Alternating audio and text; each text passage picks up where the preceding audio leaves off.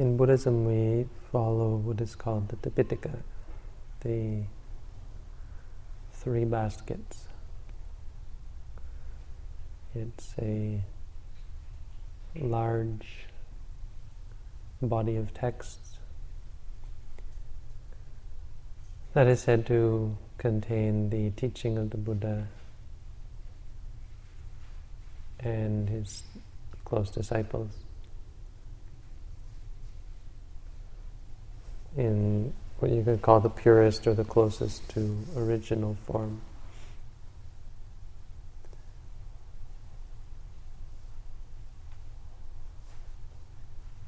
And so we, we can understand how important it is that our practice be in line with, if not in, in, encompass all of, if not encompass all of the Tipitaka, then at least be in line with the Tipitaka. And yet we see that often this isn't the case. Um, why this isn't the case is because most Buddhists don't bother to read the Tipitaka. Um, for the most part, most Buddhists will take word of mouth accounts of what is the Buddha's teaching, often relying on their teachers or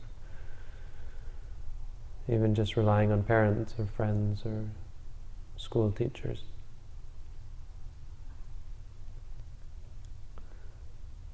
But even among those people who have read the Tipitaka, there are then those people who, the majority of people who have studied the Tipitaka haven't practiced the Buddha's teaching. I've never put it into practice. The majority of people who practice the Buddha's teaching, who actually come to meditate, haven't read the uh, scriptures, the Tipitaka, or even large pieces of it. It's hard to find someone who has both studied the Tipitaka and practiced meditation, Buddhist meditation, or, or made some attempt at practicing according to the um, according to the Tipitaka.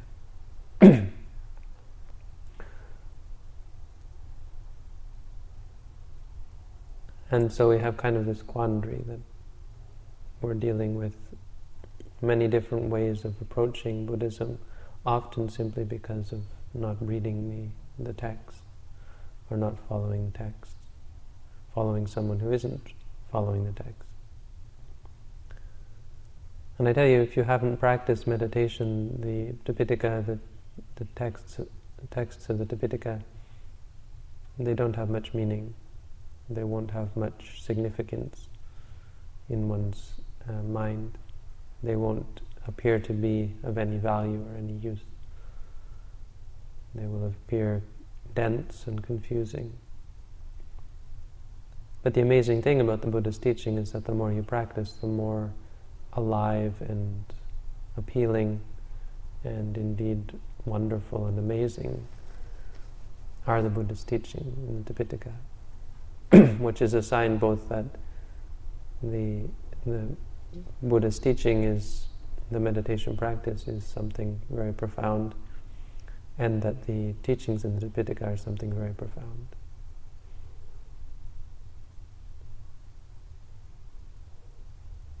And so it doesn't do us, it doesn't serve our purpose to rely on someone who has simply read the texts because for the most part they don't understand them. They think they understand them and they understand the letter but not the meaning.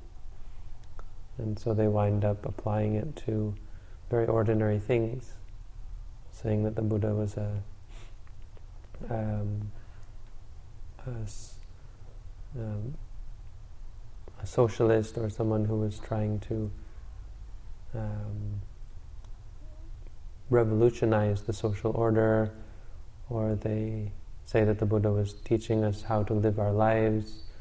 Um, in, in, in ordinary everyday in an ordinary everyday sense, and so on and so on. And, and they won't ever get around to teaching profound subjects like insight meditation. On the other hand, if someone simply practices meditation, um, often without a teacher, uh, or perhaps with a teacher, but in, a, in an informal setting, then it's quite likely that um, one will will 90% of the time get off track. You could say even 100% of the time without really formal instruction if one hasn't read great amounts of, of the text. it would be very likely that they will get off track. But the curious thing here is that reading the texts themselves without practicing is, uh, is a difficult task. And so then if practicing without reading is a, a dangerous task or a, dangerous practice, then how do we go about um, approaching this dilemma? How do we go about approaching the Buddha's teaching? And of course, the answer is to have a teacher, to have someone who has done both. And so, what we're, we're relying on really is not just the text, but it's the people who um, who have carried the texts from the time of the Buddha and have practiced according to them. It's also possible to read the texts for oneself and practice according to them, but this takes a very special individual. There have been people who have done this in the history when they didn't have a teacher or in a time when there were very few or maybe even no teachers. They were able to apply the, the texts according to their core message. But for the most part, people who do this simply get off track, get lost, and don't know what to do next, don't know where to go. And so the most recommended path is to have a teacher who can explain the, the text. And at the same time, it, it, it's important to say that there's no need in that case to, to actually read the texts themselves. Um, because you'll, what you'll find is that most of the texts were given at some point of the Buddha's 45 years as a Buddha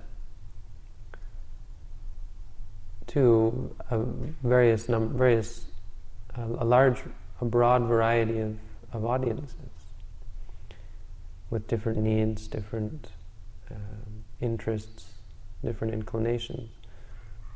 And so he taught different things for different people. Now, in this sense, it's useful for, say, a teacher, or it's even useful for a meditator to see all the different approaches. But on the other hand, not all of the teachings will necessarily be suitable for an individual meditator at any given time. And so to read all of them simply for the purposes of meditating is both overkill and perhaps even misleading because uh, some of the texts might even seem to contradict each other, having been given for different people at different times.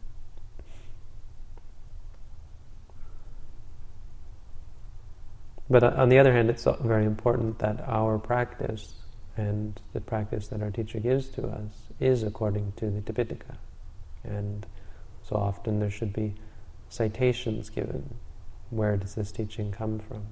For instance, the four foundations of mindfulness. It's important to make clear that this isn't something we just made up or that was made up by a commentator or a disciple of the Buddha. It's actually the key practice that the Buddha recommended for his students mindfulness of the, of, of the body, the feelings, the mind, and the Dhammas. Of course, there are other practices that are in the Tipitaka, and these are given for individual meditators, but by and, uh, by, by and large, the the key, you could say, or the core practice of the Buddha is the four foundations of mindfulness. And he made this clear in the great, great discourse on the four foundations of mindfulness, as well as the discourse on the four foundations of mindfulness. The same, almost the same discourse is found in two places, as well as a huge section of the, uh, a large section of the Samyutta Nikaya devoted directly to the four foundations of mindfulness. As far as meditation practice goes, the four foundations of mindfulness is the most, um, as far as I can think, it's the most often referred to, uh, most widely taught Of course, there are other teachings that are maybe more often referred to, such as the the uh, teachings on the six senses, or the five aggregates, or the Eightfold Noble Path, or the Four Noble Truths. But none of those are specifically meditation practices. So when we do our meditation, we can be um, rest assured that the four foundations of mindfulness, mindfulness of the body, for instance, when we say rising, falling of the abdomen, or walking, stepping right, stepping left, that we're practicing according to the Buddha's teaching. When we um, pay attention to the feelings, pain or aching or soreness, um, happy feelings, neutral feelings, saying to ourselves, pain, pain, or happy, happy, or calm, calm. That we're practicing according to the Buddha's teaching. When we watch the mind, thoughts, good thoughts, bad thoughts, um, past thoughts, future thoughts, um, then we're paying attention to um, the mind, we are practicing according to the Buddha's teaching. Or when we focus on the many dhammas, the many groups of, of phenomena or of mind states or of, um, of qualities of mind or specific teachings that the Buddha gave, when we're mindful of these realities, um, for instance, the five hindrances, when we say liking, liking, or disliking, disliking, drowsy, drowsy, distracted, doubting. When we, when we acknowledge these, we can see that we're practicing according to the Buddha's teaching, as the Buddha said. Um, when one of these things is present, he, we know this is present. Or um, when we're walking, we know walking. When we're sitting, we know we're sitting. Uh, we know to ourselves, I am sitting, I am walking, and so on or simply put in English, walking, walking, sitting, sitting. Uh, when when there's a painful feeling present, one knows there is a painful feeling present, or simply pain, pain, and so on. So this is one thing where we can rest assured. But but the thing I wanted to talk about tonight, besides simply giving this sort of idea, is to give a core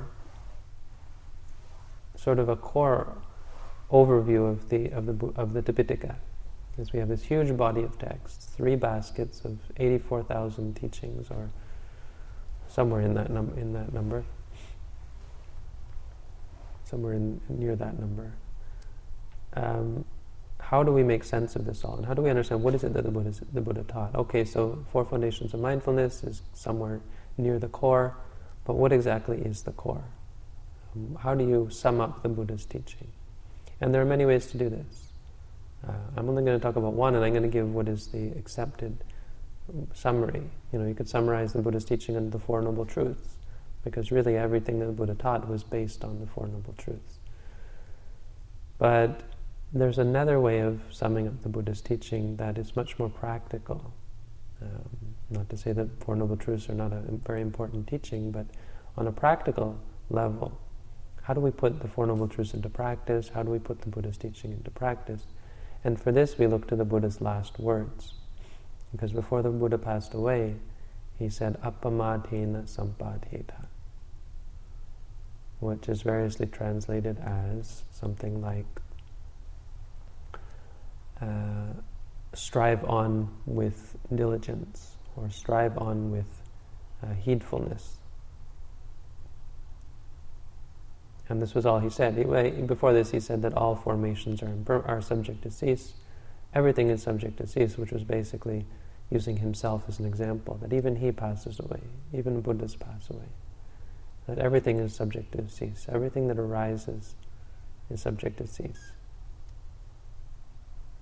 And then he said, Appamadhena sampadhita, two words, which is strive on, or actually a, a literal translation would be fill yourself up with or come to full attainment of heedfulness, appamada, which is the opposite of pamada, which means uh, intoxication or heedlessness or negligence.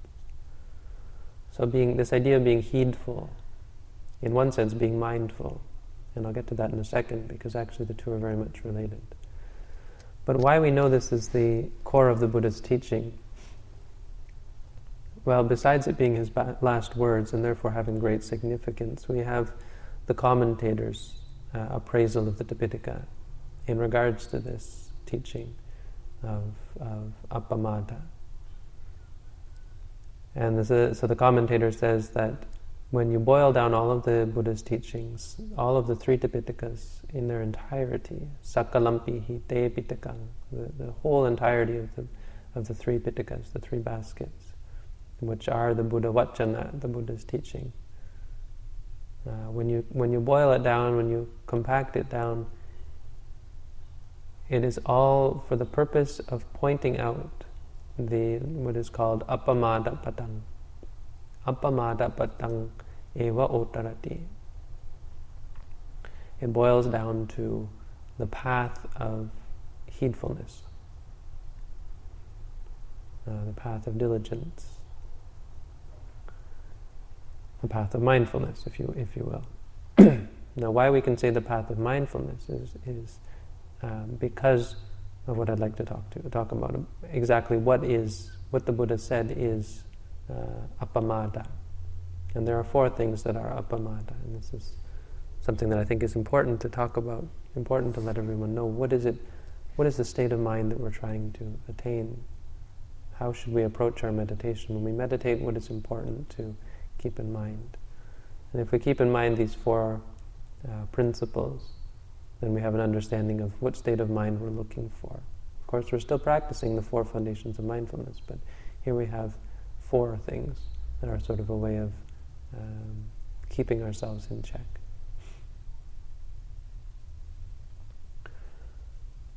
The first one is akod, uh, akodhano. No, appayapano, sorry. I'm thinking of a different set. Appayapano, which is basically means akodhano. It's the same thing. It means not uh, not having having freedom from ill will, not not wishing ill of others. Uh, basically means not being angry, not getting angry. Apayapano sathasato. Sathasato means always being mindful. So mindfulness is in there. Uh, Achatang susamahito, number three, which means uh, being internally composed, being sort of, you could say, level headed or, or composed, having an internal composition or being well composed internally. And then number four, apicca vinaye sikhang. Uh, training oneself to overcome or to leave behind greed, to leave behind one's clinging or craving. And as the Buddha said, apamadoti vichavinayesikham apamadoti uchati. This is called apamada. This is called negligence, uh, diligence, non-negligence. So these four things are, are sort of a very important teaching that we should keep in mind. Apayapano is, is we should be free from from any kind of anger towards other beings. So when we're practicing, this is something that we're working on, and anger towards not just beings but all things in general. This is something that we should work out in the very beginning and try to give up our our resentment and our frustrations and our uh, intolerance of of unpleasant situations or unpleasant individuals or unpleasant interactions, that we should try to um, free our minds from this anger, this um, hatred or, or frustration, even things like boredom or sadness. the Buddha said this is one thing you can kill and sleep soundly. There was one time a Brahmin came to the Buddha. He was very angry because his wife was Buddhist and she was making a, a, nuisance of herself at home. When he had Brahmin guests over, she would say say the Buddha's name and so on. When she when she tripped and fell, she would say, "Oh Buddha, oh Buddha, help me," or something like that. "Oh my God," instead of "Oh my God," "Oh my Buddha," or something like that. And so her guests would get upset and leave. And so he went to see the Buddha and got angry, and he said to the Buddha, What can you kill and rest at peace? Uh, what would you kill if you wanted to rest at peace? Basically, is what he's saying, is he's ready to beat the Buddha. and the Buddha, so he said, uh, King katva sukhang seti. Having killed what can you sleep at ease? And the Buddha said, Kodhang katva sukhang seti. he threw it back in his face. He said, by killing, killing anger uh, is what you can uh, kill. Anger is what you can kill and, and live in peace, rest in peace. And then he asked, Kodhang uh, he said, King katva na sochati. Having killed what will you not uh, will you not weep or not be remorseful? And the Buddha said the same thing, sochati. When you destroy anger, you don't weep. You don't uh, regret. It's the one thing that you can kill, it's the one thing that you can destroy. Normally we think of destroying those things that make us angry. The Buddha said, really, it's not possible. It's not the way of, of peace and happiness. That you have to kill this that's inside of yourself, which is the anger, the uh, upset about your situation.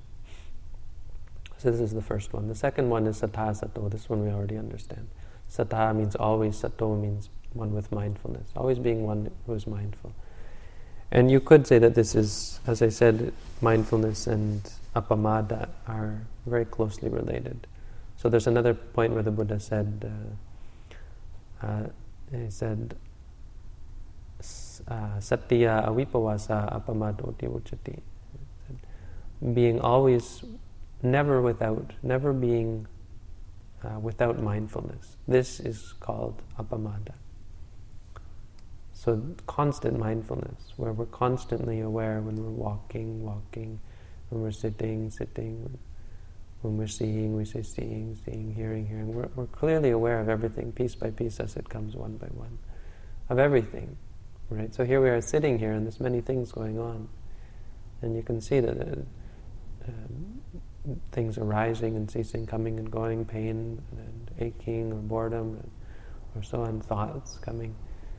And so grabbing all of these things and catching them one by one in your attention and just seeing them clearly coming to see everything as it comes and goes clearly.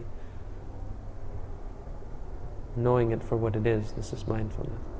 This is, this is the state of constant mindfulness, where we're aware again and again and again, where we send our mind out again and again to, mo- to know every moment what's going on in that moment, and to see it clearly for what it is.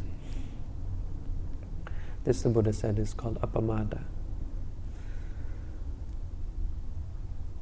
This is number two. Number three, uh, ajatang susamahito means to keep ourselves, keep our cool, you could say, to be internally composed.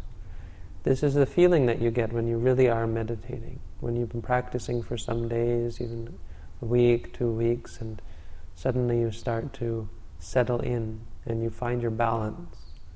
In the beginning, it's very tumult, uh, tumultuous, tum, uh, tumultuous, it's very turbulent.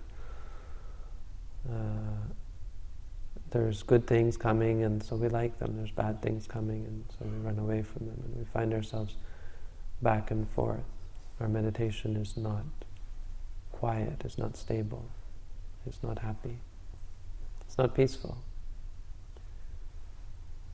And yet, when, as we continue, we start to work these first the coarse defilements, and then slowly the more subtle defilements until we find ourselves in this sort of balanced state of mind where good things don't affect us and bad things don't affect us. And in fact, we fail to see things as good or bad. We simply see them for what they are, coming and going. We're able to live, as it were, uh, on the waves as they uh, as they go up and down. We feel like we're going, we're smooth riding. This is the state of meditation, sort of what we're aiming for to be impartial, to have a balanced state of mind. This is number three. And number four is the training to overcome uh, greed, which is, of course, the opposite of anger, so they actually go together. But the Buddha placed emphasis here that the, the idea is not to not be greedy, it's to train ourselves out of it, because really that's the core of the training. Anger is something, it's actually quite easy to see that it's a, it's a bad thing, much easier to see that anger is a bad thing. But it's our greed that we really have to work on and go deeper on, and really come to see and to give up our clinging to everything. To give up all of our wants and all of our needs, to not be uh, not be in discontent at all times, to actually be, be content with reality as it is, however it is, and to not become attached to it, so that when it changes, we can also accept the changes, to simply be aware of things as they are. And this takes a training, sikhang is the word the Buddha used. And here we're training to look at things, we're examining the things of the objects of our desire. So as opposed to when we know we're addicted to something, running away from it, we examine the process of addiction. Now, in some cases, this does require us to leave behind the object of our addiction, for instance, with drugs or alcohol. Um, but in most cases, we can actually, at the moment of partaking in some simple addiction like um, games or, or television or um, people or sensuality, food, for instance, junk food is a good example. We can just watch ourselves as we're as we're partaking and slowly, slowly wean ourselves off of it. Slowly, slowly realize that this is a, a process of suffering, this addiction, that there's no need to be addicted to these things, and that it's actually bringing us great stress and suffering. The little bit of happiness that we get is actually totally removed from the addiction itself. And so, even though uh, there may be some amount of happiness in, in partaking in these things, it's, it, it, it comes about not because we're addicted, but simply because we're uh, partaking. And because of, the, of how small an amount of, of happiness it is, we can see that being addicted to these things is, is actually a great amount of suffering. When we don't get what we want, we suffer. Um, and we, so we learn to just live with things as they are, and we learn to find happiness and peace in all things of all types and from all sides of the spectrum of reality.